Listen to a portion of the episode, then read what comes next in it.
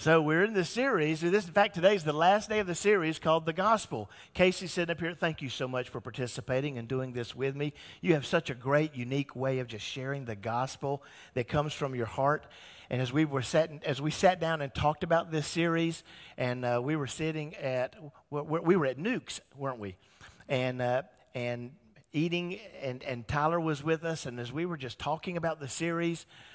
Casey just got so excited he couldn't contain himself. Oh, and you know what? And we can share this, we can share this, and we can share this. We said, Yeah, and by the way, you only have about 20 minutes to do it. And he's like, You are kidding, right?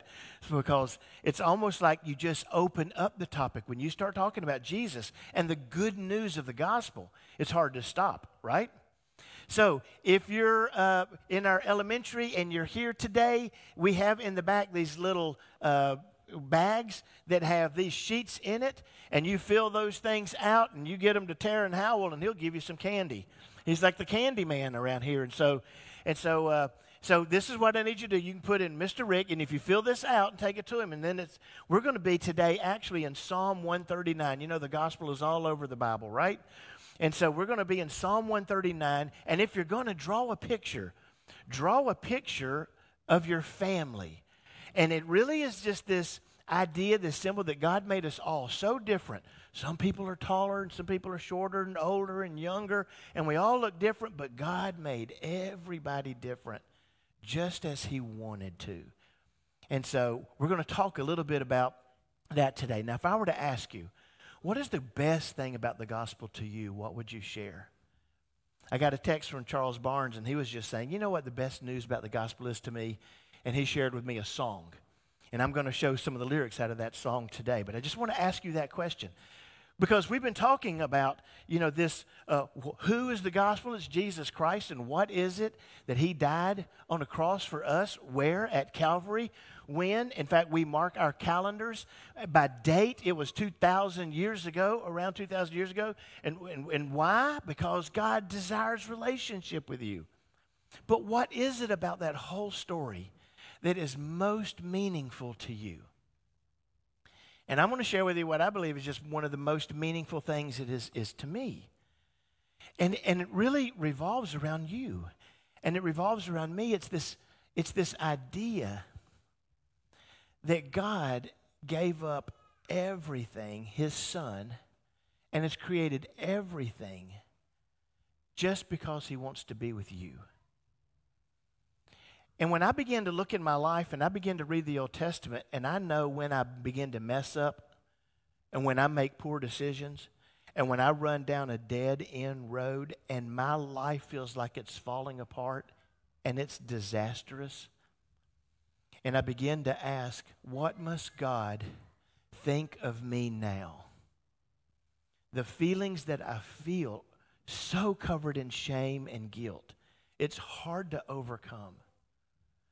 It's kind of like do you remember when you were a child and you got caught doing something wrong? And you thought that you could hide it, but your parents were really, really smart and they could tell that you were hiding something and you couldn't quite figure it out? You, you, you're like, well, uh, hey, did, did you write on the wall? And you want to hide the marker behind your back? And what's going on in your mind and, and what you, people can see on your face and, and, and you, you're, you're, you know that you're in trouble and you don't know how bad and you don't know what your parents are going to do and they're like hey did you draw on pork chop? And, and you want to say no but you're too afraid to answer because you think that they may really know the truth. And sometimes it's really really bad when they can really tell that you've been messing up and that who got into the markers and did you do that on your brother's face? And you don't even want to answer. Because you know if i answer and i admit the next thing that's going to happen is i've got to put my nose on the wall. I'm going to have to go into timeout. God's going to punish me or worse as you're an adult he's just he's just going to send me to hell. And so the good news about the gospel all has to do with how does God respond to you when he knows that you have turned your back on him? When you know what you deserve is punishment, when you know from the Old Testament, you break the law, You're guilty of the law. You'll be judged by the law, and you're never going to live up to it. And then, okay, now I've got to earn my way out of it. And you can never earn your way out of it. Here's the good news of the gospel, and it comes from Romans chapter 5, verse 8. For while we were still weak, at the right time, Christ died for the ungodly. For one will scarcely die for a righteous person, though perhaps for a good person one would even dare to die. But God shows his love for us in that while we were still sinners, Christ died for us. When you were caught with the marker behind your back, when you know you did what was wrong, when it's obvious, and, and God comes looking and he says, Adam, where are you? And all you want to do is hide in the bushes and you believe that you're naked, totally exposed, and you know that the God of the universe has asked you to act differently, but you didn't. The good news of the gospel is when I feel like I was weak and messed up and sinning, God came and instead of destroying me, He threw His arms of love around me. And it's amazing. And here's the song that Charles shared with me You are fully known and fully loved. And this is just the simple news of the gospel. God fully knows everything you do, say, think, behave, act. He knows everything and fully loves you. Now, the lyrics of the song, Tauren Wells sings this song known, and this, this, here's just a little bit of the chorus I'm fully known and loved by you, and you won't let go no matter what I do. And it's not one or the other, it's hard truth and ridiculous grace to be known, fully known, and loved by you. I am fully known and loved by you. You are fully known. See, it, it typically is one or the other.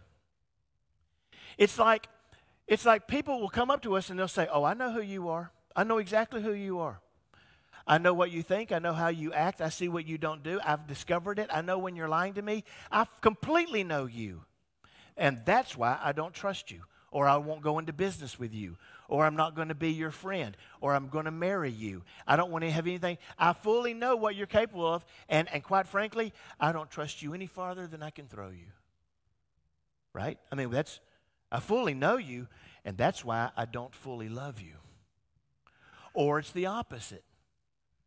Oh man, we meet these people and we feel like, man, they just fully love us. They fully, they just, they love me unconditionally. But here's the, they don't really know everything about me. Because if they did, they would no longer be here. And the good news of the gospel is God fully knows you and fully loves you. And it's so rare. Most people never experience unconditional love. If you find a place or a person who knows you completely, and loves you with all their heart so that they will never walk away, you're experiencing some of God. And this is what it looks like. Here's Peter. Remember when Peter went fishing? And he's with James and John, and they're in two different boats, and they've been out all night. They hadn't caught any fish. And Jesus comes up early in the morning, hey, throw your nets on the other side. And they're like, what a ridiculous. And they do it. And they catch so many fish, they can't even pull them into both boats when Peter realized what had happened, he fell to his knees before Jesus and said, Oh Lord, please leave me. I'm such a sinful man. When you come face to face with the holy God, the Bible says we're going to fall at his feet as a dead man. We're going to recognize, Isaiah says, that even our righteousness is as filthy rags. And everything in us wants to just run. Just, I'm not worthy of your love. And yet Jesus says, Simon, don't be afraid. You don't, you don't have to be afraid of me. And from now on, you're going to be fishing for people. You don't you no longer you don't have to be afraid of whether I'm going to love you or support you or be with you. And I'm going to transform your life. And if you'll walk with me, you're going to live differently and experience the power of God like you never realized before. And that's the good news of the gospel. That's what it means to be fully known and fully loved. And so, as I just begin to share this with you today, David was so overwhelmed with this idea. And it's just, I only had time to really bring one verse of scripture. And so I just want to do this in Psalm 139. David experienced a lot with God, right? The ups and downs of poor decisions and great decisions, and the victories of the Lord and the defeats of, of God. And he would run away from God and, and feel so embarrassed. And then God would chase after him, and then God would support him. And he, he never felt like he was worthy of the love of God. So if that's you today, if you're at a place today where you believe, I'm not worthy of the love of God, I don't know why He loves me so much. It's even hard for me to wrap my mind around it. And really, every time I mess up, I feel like I don't belong in that church or I can't just openly share. Then this is the good news for you. This is the good news of the gospel. Oh Lord, you have searched me and know me. Okay, God, you you know, you ran after me and you, you just sat down and you just discovered everything about me. You know when I sit down, when I rise up, you discern my thoughts from afar. I mean, I didn't even, the words didn't even come out of my mouth, but you knew what I was thinking, which is a scary thing. You know everything, and yet you love me. You search out my path and my lying down. You are acquainted with all my ways. You see every time I go somewhere, every place I go, everything I do, you see it. Even before a word is on my tongue, behold, O Lord, you know it altogether. You know exactly what I'm going to do, what I'm going to say, even before I do it, even before I say it. You hem me in behind and before and lay your hand upon me. Okay, pause for a minute when I was doing all my research in Hebrew, this is the one that I really, really loved. It's just, I mean, it sounds really simple. But when I was first thinking about it and I first researched it, I realized this word hemming, you hem me in, was a military word. It was a military term. And the, and the picture in my mind was that here comes the opponent, the enemy, and they have you backed into a corner. You're hemmed in and you're fighting and you're fighting and, and, they back you all the way into a corner and you have no place to go so that you finally surrender you finally lay down your weapon you throw up your hands and you surrender and you fully expect that they're now going to take your life but instead he said lord you lay your hand of blessing upon me you have wrestled me, wrestled me, wrestled me, backed me into a corner. I've got nowhere else to go. And when I finally surrender, you bless me. And that's what I really thought the picture was. That's not the picture. The picture is you're fighting against something in your life and it's overwhelming you and you feel like you're losing. And you feel like the enemy is coming from all directions and you're surrounded and you do not know what to do. What he's saying is, God, you jump into the fight and you jump in front of me and you jump in behind me and you pull out your sword of righteousness and you go on the front lines and fight for me. And he's like, I can't, I can't even imagine it. Because really, what's supposed to happen is when you're the King of Kings, the Lord of Lords, when you're the God of the universe, all the people who serve you are supposed to jump in the front and, and give up their life for you. But the truth is, God believes you're the most important thing in the world, and He's giving up His life to defend you. And he said, such it's it's I can't even grab hold of that thought. That all you want to do when I'm at my worst moment, when I'm completely surrounded by the enemy, when I feel like I'm going to have to give up everything, you rescue me in such a way that I can't even, I don't even believe that I deserve it. Where shall I go from your spirit? Where shall I flee from your presence? Is there any place I can go? If I go all the way up to heaven, you're there. If I make my bed in Sheol, you are there. Lord, you will love me all the way to heaven. And if I go to hell, you will love me there. If I take the wings of the morning and dwell in the uttermost parts of the sea, even there your hand shall lead me and your right hand shall hold me. If, if I get up in the morning and things are good and things are fresh, and if I could escape to the most remote island with the most beautiful beach and everything is lovely in my, in my life, you're right there with me. If I say, Oh, the darkness shall over take me, it shall cover me, and the light about me be night. Even the darkness is not dark to you. The night is as bright as the day, for darkness is as light with you. If I'm in the middle of the best time of my life and I'm experiencing the joy of the Lord, and it's just like being on a sandy beach with a gentle breeze, and I'm, I feel like I'm in the vacations part of my life, or if I'm going through the worst moment and it's so dark I cannot see the way out in both of those situations, you are there and you're taking care of me.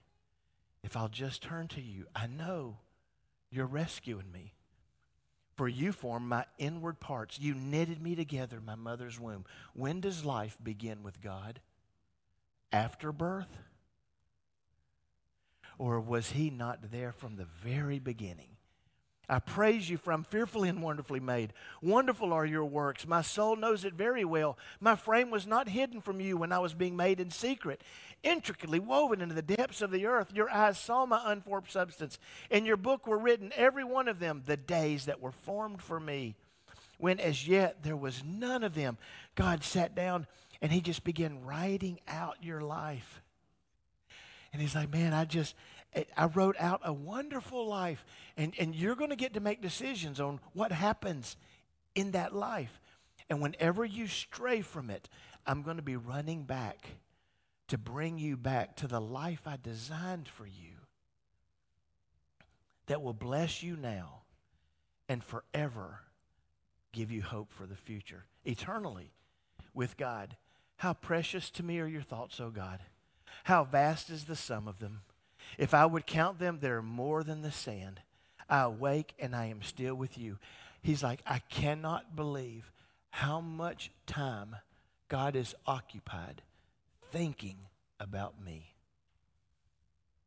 You are the most precious thing to God. He can't get you out of his mind. He can't get you out of his heart. He can't stop thinking about you. He can't stop trying to decide how he's going to bless you next. And all he asks is that you just submit before him. So David's like, I'm so overwhelmed in all of this. And so at the end of all of that, David begins to give us a challenge.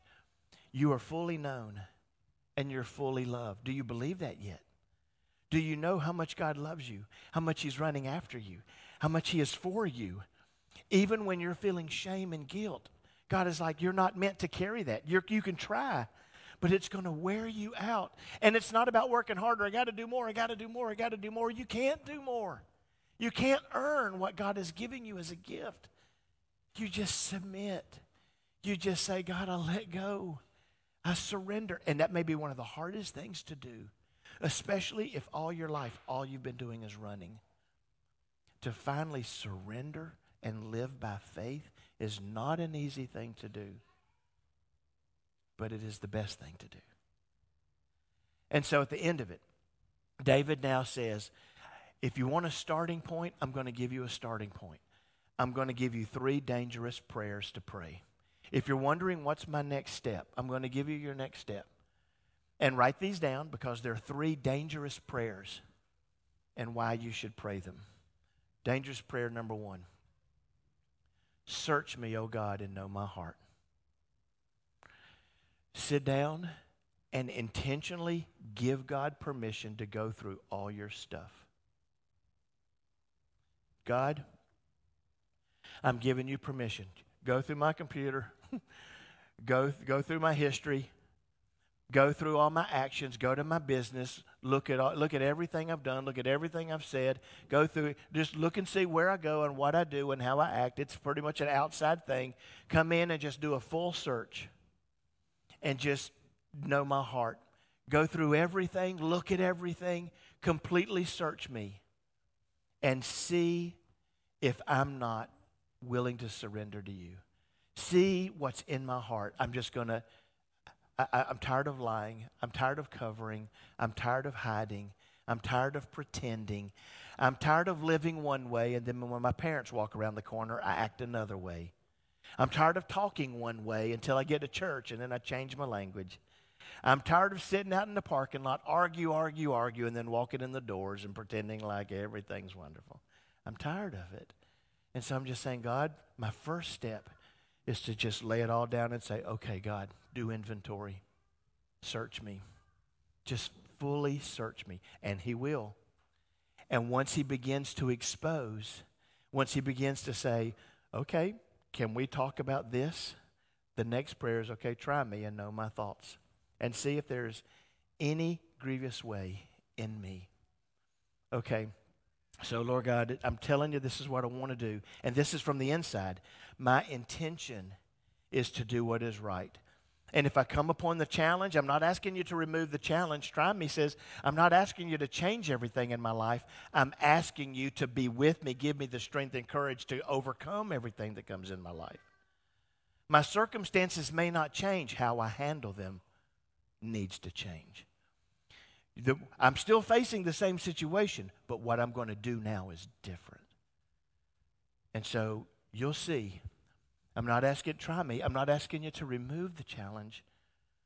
I'm just asking you to help me do what you've called me to do, what you've asked me to do. And so, Lord God, I can't do that on my own. So, dangerous prayer number three lead me in the way everlasting. I need you to do this with me and for me. I need you, Lord God, to, to begin opening up this door because it's hard. And so I know people right now, today, who are facing some of the hardest decisions they've ever had to face. And everything in them says, I need to run. I can't do it. But you can. And God will go before you. And He's going to be in front of you and He's going to be behind you so that the darts of the enemy don't pierce you and that they don't sneak up behind you and trip you. God is fighting for you. Let Him. He will transform your life. The good news of the gospel is Jesus Christ came to this earth and died on the cross so that you could be saved. And He provided a way for the Holy Spirit to dwell in you and change you and make you holy. And He's asking that number one, you submit and say, The way I've been living my life is not working, and I want to give up. And He's asking you to take the death, burial, and resurrection of His Son, Jesus Christ, and claim that. Claim that victory for yourself and say, Jesus, your sacrifice, your death covers my sin, and I completely to give it to you. I repent. I change. I, I want to denounce. I want to get rid of all of that. And I now want to give my heart completely to you.